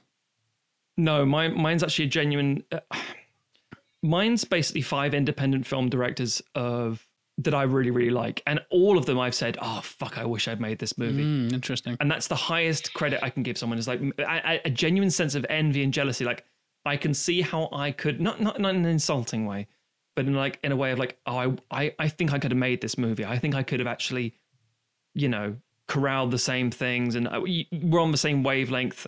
Not like saying oh I could have made Titanic. Fuck off. You've never been on a big set like that, you penis. But independent films, I think, that comes up very interesting storytellers and things like that. So my five, and they're not actors; they're all directors. Um, although they would probably act is Robert Eggers, James Gray, Tarsem Singh, Lulu Wang, Steve McQueen, and me. Nothing worse than being the shit in the room. Um, just for a bit of running, uh, Robert Eggers did The Witch in the Lighthouse and stuff. Uh, James Gray, Lost City of Z, recently did Ad Astra. Uh, Tarsem Singh, The Fall, uh, The Cell, Immortals, other bits and pieces. Lulu Wang did The Farewell recently, which is fucking amazing. Um, and Steve McQueen, obviously, Toffee as a Slave, Hunger, and all kinds of stuff. And I think it'd be really interesting. But I agree, the problem with this stuff is like the business meeting mindset, like the food. You know, like I've got a moustache. Eating is very uncomfortable and awkward. So I feel like you over exaggerate the like inconvenience that your mustache gives you. have you, you you've seen me eat? There's a reason it takes forever. Yeah, but I, Ah, have- no, no, I- I say, no. See, Ashens and I have had this conversation because his girlfriend said "Eh, Stuart has a moustache and it doesn't really take him as much time. He doesn't have as many problems as you do, Matt. And Stuart just said, "Yeah, but mine doesn't go in my mouth. It's not like little tendrils like a like a Cthulhu." And I said, "Yeah, it's true." Um, so that's the it's the length that's the issue, as is always my problem. I'm kidding. It gets trapped indoors. So um, basically, uh, the the thing I would serve, I don't know why I wrote this, but it feels appropriate. I, I know why. There's there. one word why, Matthew. Go ahead. Milk. That's right. I'm inviting five Jason Derulos. I'm inviting the principal cast of Cats. yeah, Tom Hooper. Speaking of objectively bad, going back to the original question, Mm. Tom Hooper is an objectively bad film director who basically doesn't know where to point a camera. John Adams still looks good. Right. Um, You're in your fucking cereal. I would serve. I would serve cereal. Of course you would. It's low maintenance. It's easy and it's quick and it's fast. When we're done with the cereal, we can just have it like a normal conversation. All talk at great length. And then all talk about their amazing accomplishments and achievements. And I'll say, And I hate my job, but everything's fine. I look up to all of you. And also, did you know the cereal was all poisoned? Be in my movie. Make, how do I be you? Exactly. Tell me every step you took while coming up. So the, uh, again, it's just be to be in the. I mean, again, I've hosted a Q and A with Iain Softley and a Q and A with like Ben Wheatley and stuff, and they've been very interesting directors I had conversations with, which have been quite nice. Wheatley and I discussed an old children's TV series in the. 70s about a time loop. It was very interesting. And we talked about the idea of Martin Scorsese and Akira Kurosawa and stuff, and it was all very cool. And that kind of when you when you've done a few conversations with in inverted commas quite famous people, that facade drops quite quickly. You don't get the whole like, oh, oh, oh, oh, hi. But yeah, I think it'd be quite nice just to talk to those people and um, hopefully they they get on with each other. I guess. That was part of my decision making, like who would get on with each other. I picked like three of my favorite directors, basically, and then tried to fill out the rest. You motherfucker. They're obvious ones if you know me and my tastes. Unsurprisingly, Alex Garland, the Annihilation guy, Yep. the Dredd guy. You know who you know who I'm talking about. The the Beach guy, I guess. He, wrote- he wrote wrote it. it, yeah. yeah. Um, Denis Villeneuve, Mm-hmm. the Blade Runner 2049, the the Denis Villeneuve the guy. Denis Villeneuve guy, the Director upcoming Dunk. Dune director, John Carpenter, legend, Yeah. The Thing, Big Trouble in Little China, etc., etc., etc. Tommy Wiseau. Tommy Wiseau, my other favorite writer director, and a guy who's always been a man crush of mine, who I just like to hang out with and feel emasculated by. It's uh, Joe Manganiello. Like he's he's really cool and big and buff and You really could you could and talk D and D. talk D and D, and then feel emasculated, which is just what I need in my life. I, I had initially planned like uh like um Adam Driver and Chris Evans and stuff. I thought I don't want to feel like the shittest guy in the room. but you want to get trampled. That's yeah, I mean, like, yeah, having Chris Evans there and just be like, he seems like such a nice guy, and completing my uh quintet, my favorite director, writer, actor slash sequeliser. No, my my third favorite sequeliser, but my favorite writer and director, Mr. Matthew. Stockton. I'm not gonna lie. I'd like to. I, I feel like mostly it's me in the room, so I can talk the ears off of Garland, Villeneuve, and Carpenter while you try and fuck Joe. I'm not trying. I'm not going to fuck him. That, that's not the way that goes in prison rules, my He's friend. gonna fuck you. Yeah, absolutely. We seen the size Fine, of that then. guy. what do you? What, what are we eating? We are going for my classic. I didn't go multiple courses. I'm not a multiple courses kind of guy. That's not really my vibe. A variety of pizzas because you can't go wrong with pizza. Pizza is the best. Can I have milk with that? Absolutely not. I mean you're I will uninvited. respectfly decline. Swapping Chris Chris Evans back in. I'll give him a call. Fine. Chris, you're back in. Pizza's on me, mate. Why isn't Matt going? He's just in words having milk. he's just waiting outside your house like a tag team member, just waiting for the. I have heard people of dipping pizza in milk. I don't dip it. I mean, I was at, at, at Jack's Matthew. birthday. I ate an entire pizza with two pints of milk sat beside me and just cleaned it off. He's the, he's the slimmest synchronizer, folks. I don't know how that works, but uh, that's just facts. It's the fucking milk. It's not meant to, don't, don't think that's a diet. Built on this metabolism of milk. Go straight in your What- skin. what's the opposite of intolerance? Because you've got that for lactose. It's just- Addiction. you're just fueled by lactose. Yes, it's like when a uh, your your uh, your old phone or laptop starts saying eleven percent, two percent, one percent. Like fuck, fuck, fuck, get some milk in me. I went for again just kind of a, a, a mix of people who I think would make for an interesting evening. Nice. Um, so Rian Johnson, Yeah. a director and writer I greatly admire, did Brick and Looper and a little film called The Last Jedi. Knives, Knives Out. out. Yeah.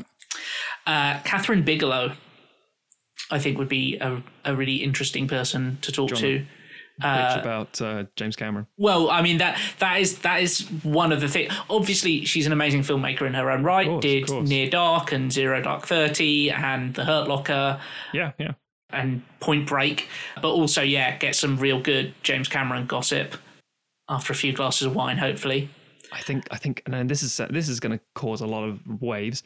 I think she might be a better director than James Cameron. Whoa. He's a I- good I- event director. He's a Yeah. good spectacle, but she's a better overall I- I director. I, think- think. Funny I enough, I I was, I was speaking to executive producer Jonathan Firth Clark about this the other day.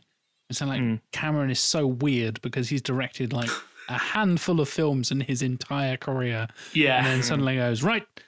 Time for seven Avatar films. Like, yeah, Yeah. that's more films than you've ever made in your entire life, right? Like, well, yeah, but also- the ones I make are really successful. Like, mm, some of them are, James. Yeah. yeah. I also think True Lies is quite shit. Moving on, moving on, moving on. Moving on. Who's the other picks? Greta Gerwig, Nice, Yeah. nice. she'd She's be really fun. Keanu Reeves, just because he's the nicest guy. I love movies. Cinema. No, you're a breathtaking. I love movies. I hate dogs.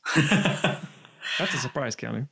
Yeah, no, he's just he's he's the he's the celebrity who no one seems to have a bad story about, and so mm, Yes, yes. every every every He's the- interaction He's just the seems to Dave be Grohl wonderful. of the film world. yes, Yeah. They've got a similar look with the long hair and the beard. Yeah, I was yeah. about to say something, but I think that's a spoiler, so I won't say anything. And then I invited Natalie Dormer because fuck you guys, I'm single and I'm going to shoot my shot. Sorry, you're going to shoot your shot. Is that what's being served for dinner, Tim? Fucking hell. Is this a fight club moment? It's, what is it? Cream of mushroom soup. Emphasis on the cream. You know what I mean? It's like, thank you. The side of extra large Savoy. Gillian Anderson, but she's dressed as Margaret Thatcher, so I'm very confused. Uh, and no, I came up with a with a full menu. Uh, oh, no, no, I, I believe Of course you, you did, Tim. Of course you did. You're the best. For starters, it'd be a, a hot smoked salmon salad. For main, risotto, bacon risotto. Mm.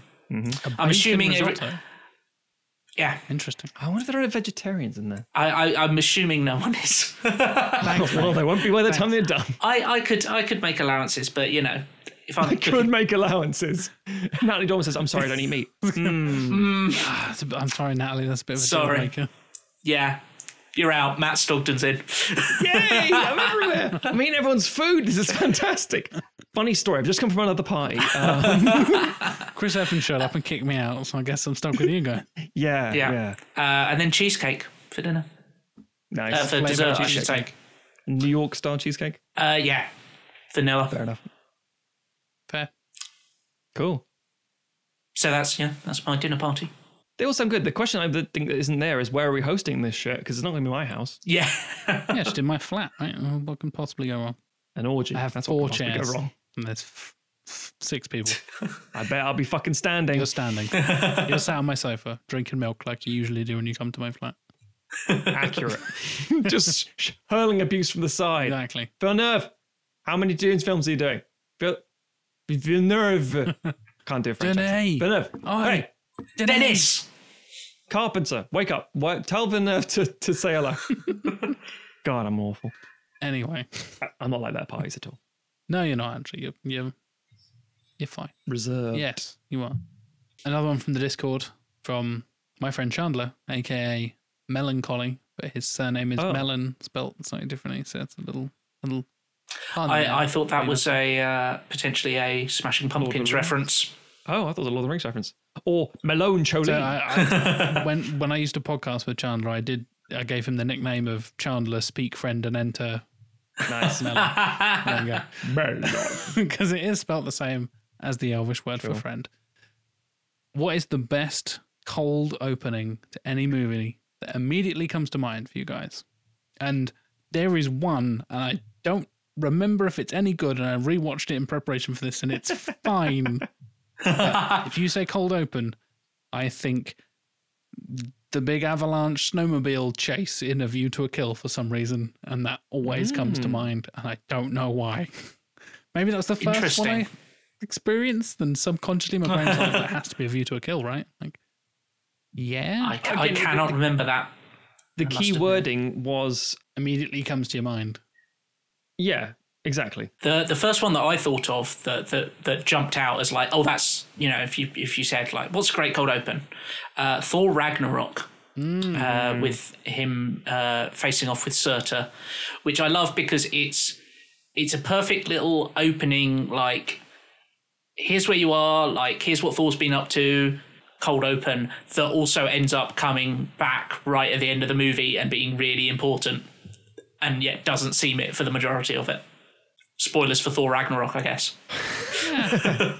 It's a three-year-old film at this point, isn't it? Mine always comes to mind immediately, even though I know it's really very much a rehash of other things that have done it better in the past. But it does. It, I don't know why, but it does come to mind. Uh, it's the start from Dusk to Dawn. Mm, Starts that's with a very long, open track of road in uh, in in the south, and then this cop car pulls in, um, and there's just a very calm, natural conversation. It's just very almost mundane and and and kind of boring, and that's the whole point, letting your guard down. A very Tarantino thing to do in a Rodriguez kind of film, and then all of a sudden you find out the situation is not what you think it is, and it's like, why the fuck are these people still here? Is as these two criminals come out with two hostages and the guns to the head and stuff like that. It's, it's you suddenly you're like what you first perceive one scene to be like this really calm, almost Coen Brothers style, very simple desert uh, pacing, shall we say? And then it goes, oh no, there's actually a really thing going on here. Oh, it's Mm. really intense. Okay, fine. And then it's like, get them out of here right now, or things are gonna kick off.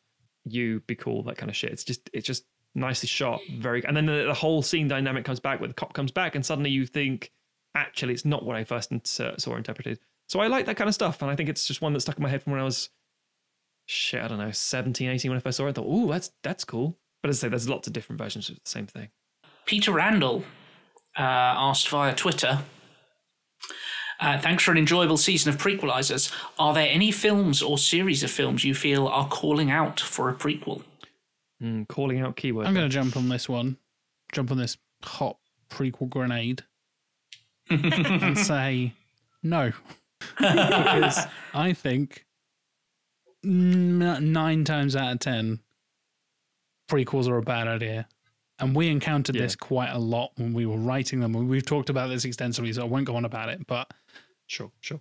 the fact that you know where all the characters end up just just hampers the storytelling in a way that just doesn't allow you to explore the world or the characters in a, in a as interesting a way as you could do if you just did something completely different. I think prequels are now being relied on too much as as well as like remakes and stuff like that because it just plays on the nostalgia of like oh yeah we've got Silence of the Lambs let's do a prequel like n- no put put young something in in front of that character young oh, Sherlock young whatever it's like okay sure Young Mr. Magoo. yeah exactly Back when he could see. when we get a thing called Miyagi and it's the origin story, it's like the opposite of Cobra Kai. It's the flashback. Yeah. Miyagi, like as a young man. Which he literally tells us about in a monologue in the first. That's not enough. We need to see a trilogy of films with Jackie Chan playing him. Oh wait, we got that. Um, yeah, no, I, I think prequels are generally a terrible idea, and you really, really struggle to make them work in a in a sensible way for most good films. Take The Thing, for example, just as a Yeah. as a as a thing that was stuck in my brain from one of my most difficult writing sessions. But that's a film you just don't want to do a prequel to, and there are so many other ways of exploring that world and those characters and that universe that you make it so much more interesting.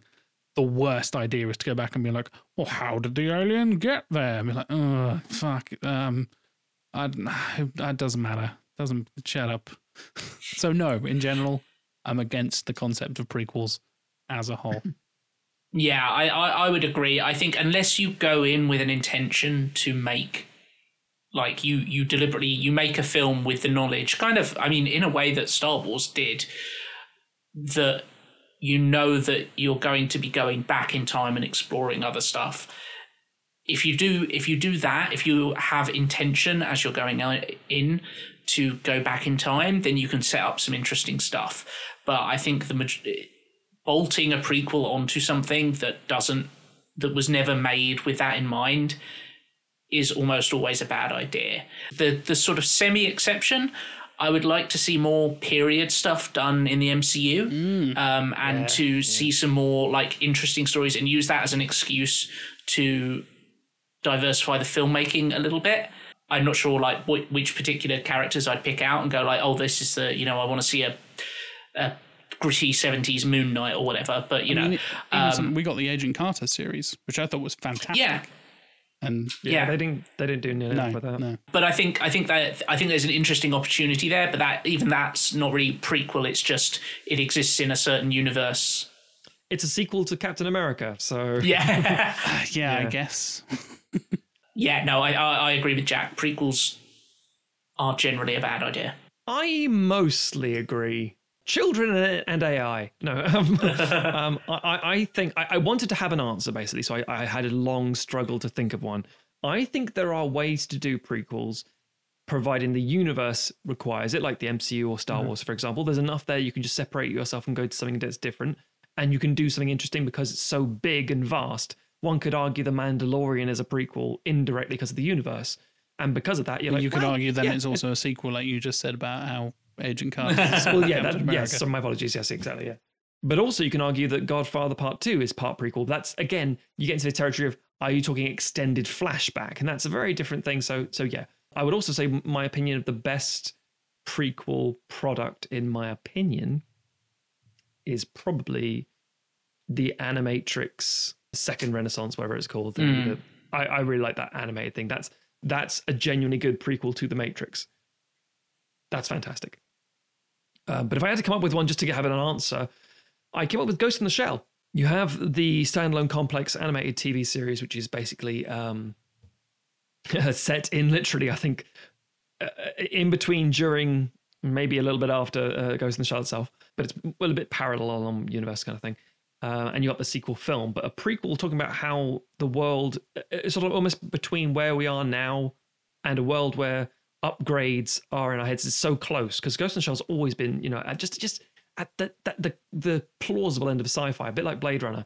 Um, it's like, oh well, you know, in the future we'll have all these augmented body parts that will be just fused into this network, and you're like, whatever, sci-fi nonsense.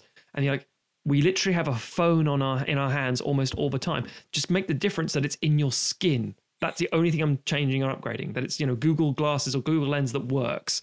That kind of thing. It's like give me a, a prequel universe that's not our own and not the fully developed. It's everywhere. Just a bit of a transitionary. Oh God, we we have problems here. I think that'd be interesting to explore. Uh, especially from a police procedural point of view, do you carry on as a police procedural, maybe the units, or do you alternatively do it as just a world building thing? But that's again, I don't actively need that. I don't definitely don't think it's calling out for a prequel. I mostly agree with you guys, um, but just to have an answer. That's my answer. And our last question of the day comes from the Discord again. This is from Zombie Dave. You're each given a $150 million, no, pound, sorry. Which is like Pound budget. two hundred Important million distinction. dollars, two hundred twenty million, $200 million, something like that? yeah. Uh, at present, pre pre no deal. I mean, in about six months, it'll be about a hundred million. move the decimal point all the way to the end. We have a one pound fifty budget. God. Um, yeah, so 150 million pound budget. Which of your sequelized or prequelized, which is an interesting thing there. We just say sequelized or prequelized, but sure. Yeah, Uh, movies, The, the, do you the verb is to sequelize, just to let you know. Yeah. for future reference. listeners. Sequelizer or prequelizer um, movies do you choose to greenlight into production? Jack, what are you uh, birthing? Cats? yes, made mostly cats. I'm picking Tom Hooper's Cats, and I want to just. Oh wait, no, we didn't sequelize prequelize trilogy. So shit, sorry. trilogy of the Cats movies. Meh. I would be on the set if there's milk, but there's not. It's just like jizz or something. Probably. Just Jason Derulo's cheers everywhere. Ugh. I want to make the Logan film we talked about, the Wolverine film that I pitched and then you guys added to and kind of sculpted Sure. and perfected. Having Mangold do a trilogy in that way and actually give him the budget and the means to do the first film properly, in my opinion, have it be my Logan Origins film, basically Mm. have that work and that would fix so many problems in that fucking universe because as i said first the x-men origins wolverine movie is objectively bad and i think this film would be considerably better as we talked about on the episode when we did it on prequelizers of, Mhm. of my personal films from from what i've written that would be the one i'd like to see the most and i think would have the most positive impact going forward and would be the most satisfying for me if I was some kind of like, you know, out of the time loop uh, objective observer guy where I'm like, yes, I did. Uatu? I did. Yeah, I'm, I'm a watcher basically being like, yes, I see that. James Mangold's career has gone from strength to strength. You're welcome, James. Like, yeah. And they didn't do a bunch of shitty prequels. I mean, with 150 million pounds, well, you get a really fucking good CGI bear. Look, that polar bear is going to look amazing. It's gonna all those- like all those- uh, the Revenant. All those dead wolves, amazing. All those dead Mm. baby wolves, even better. Wolverine's dick. Oh yeah, we're getting we're getting some prime 150 million dollar Jackman penis. Not just uh, a load of socks in a sock stitched onto some underwear. No, It's like, that's oh, how is I'm that making them, penis? that's how I'm making the polar bear. That's it. It's like It's fucking just all school play. socks. Yeah, all socks. It's Polar school- bears don't look like polar bears on film. You've just got to make them out of socks. Exactly. By the way, the reason I mention that is because uh, I seem to recall in primary school. This isn't like a horrifying story. Don't worry. Uh, in primary school, it's like oh, you know, I think I've seen like where oh everybody has to play like dogs or some shit like the 101 Dalmatians kind of thing, and it's like well you put socks in socks and it makes it look like dog's ears, and you're like, fucking dogs, You've been looking at fucking hell, like two horrible dreads on your head. so yeah, Logan Origins is my pick for my my own film to fund. Hmm. Good shout. Having just railed against prequels, if I had a, a bigger budget, 150 million is not enough for me. Uh, if I had a bigger Tim, budget, Tim, Fucking fucking greedy little bastard. I would I would actually like to see Matt's Founders trilogy, Oh, Oh, Hogwarts. the Hogwarts, Yeah, the yes, Hogwarts yes, yes. ones. Uh, Yeah, certainly million, a- not even close. yeah, a far better alternative to the fucking Fantastic Beasts film.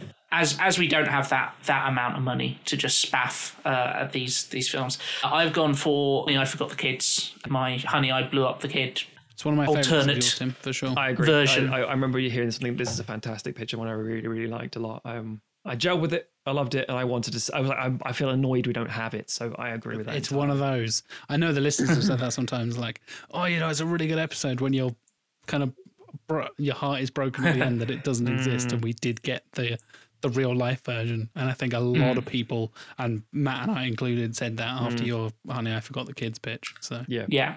yeah. So yeah, either either it gets made in the past and we have that as an extant thing, or given that they seem to be trying to reboot that franchise, Disney, Oh, yeah. I'm here. I'm willing to sell out. It's that, that Patrick H. Willems line. yeah, Happy to sell out. I'm happy to sell out. I'm eager to.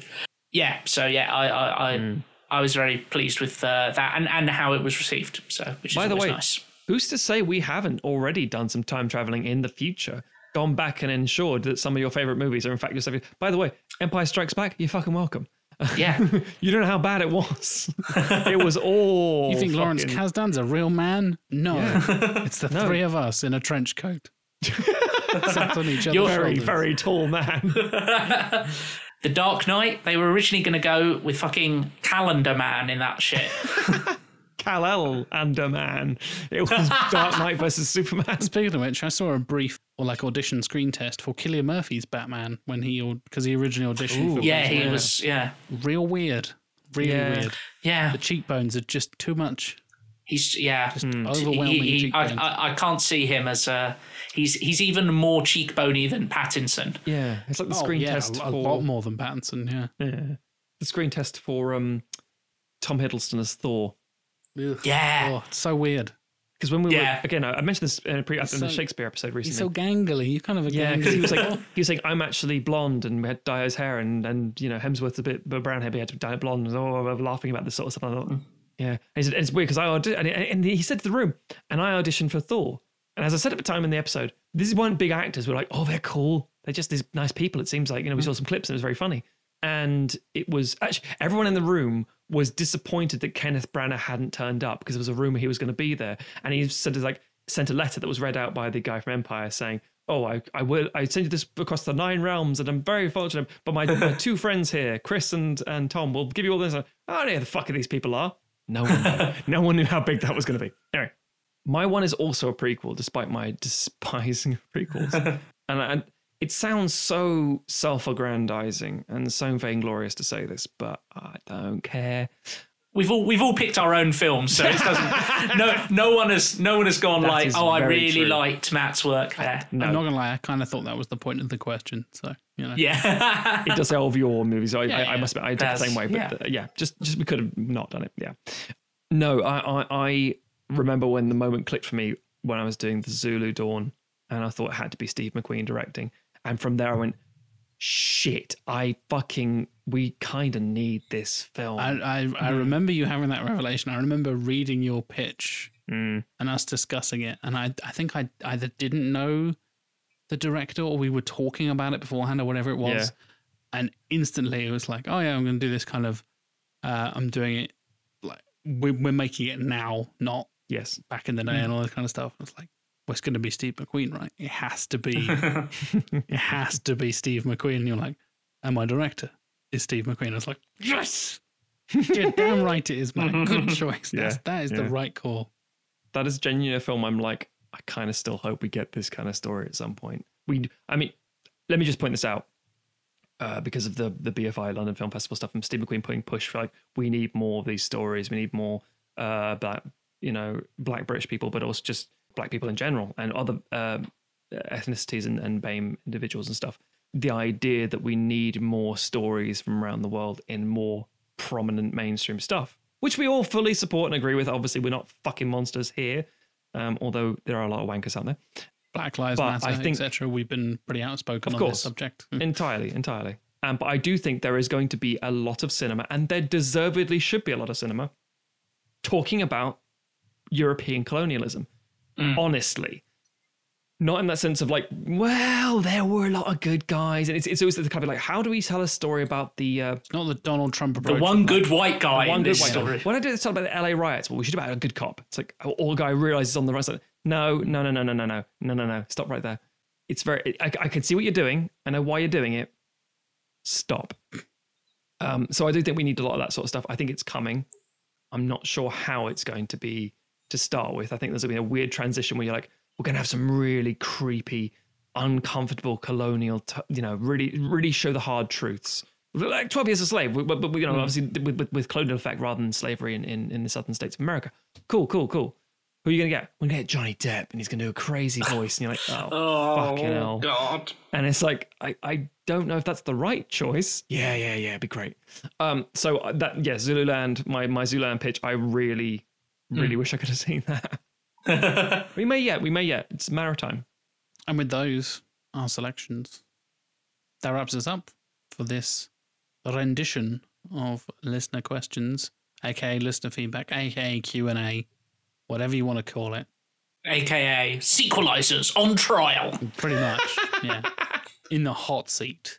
Uh, we, we- we're occasionally in the hot seat on like Twitter and, and the Discord and stuff. People like, hey, why did you do this? "Ah, I just thought it was a good casting. No, no, why did you do this? I just thought it was good casting. No, I mean, that happens if we mention Johnny Depp, basically. Johnny fucking Depp. Those fans are rabid. Yeah. Yeah. Anyway, and we've already mentioned them on the show, but our executive producers, all three of them have submitted questions, and we didn't give them a round of applause earlier. So why not We give them a round of applause now? Our first submitted question was from Jonathan Firth Clark. Clap, clap, clap, clap, clap, clap, clap. And of course, Mike Salvia. Clap, clap, clap, clap, clap, clap, clap, clap, clap. And last but not least, Arkham Fright, as he's known on Discord, Stuart Main. Clap, clap, clap, clap, clap, clap, clap, clap, clap, clap, clap. Thank you much for your support. We will have potentially some new executive producers coming up soon for season seven because Ooh. We might be uh, shifting a few things around on the old Patreon, ladies and gentlemen. So uh, Mm. got a few more weeks of interseason, and then we'll be back with some sequelizing goodness. But until then, you've got about three or four weeks more of the interseason stuff. I'd like to thank you very much for listening.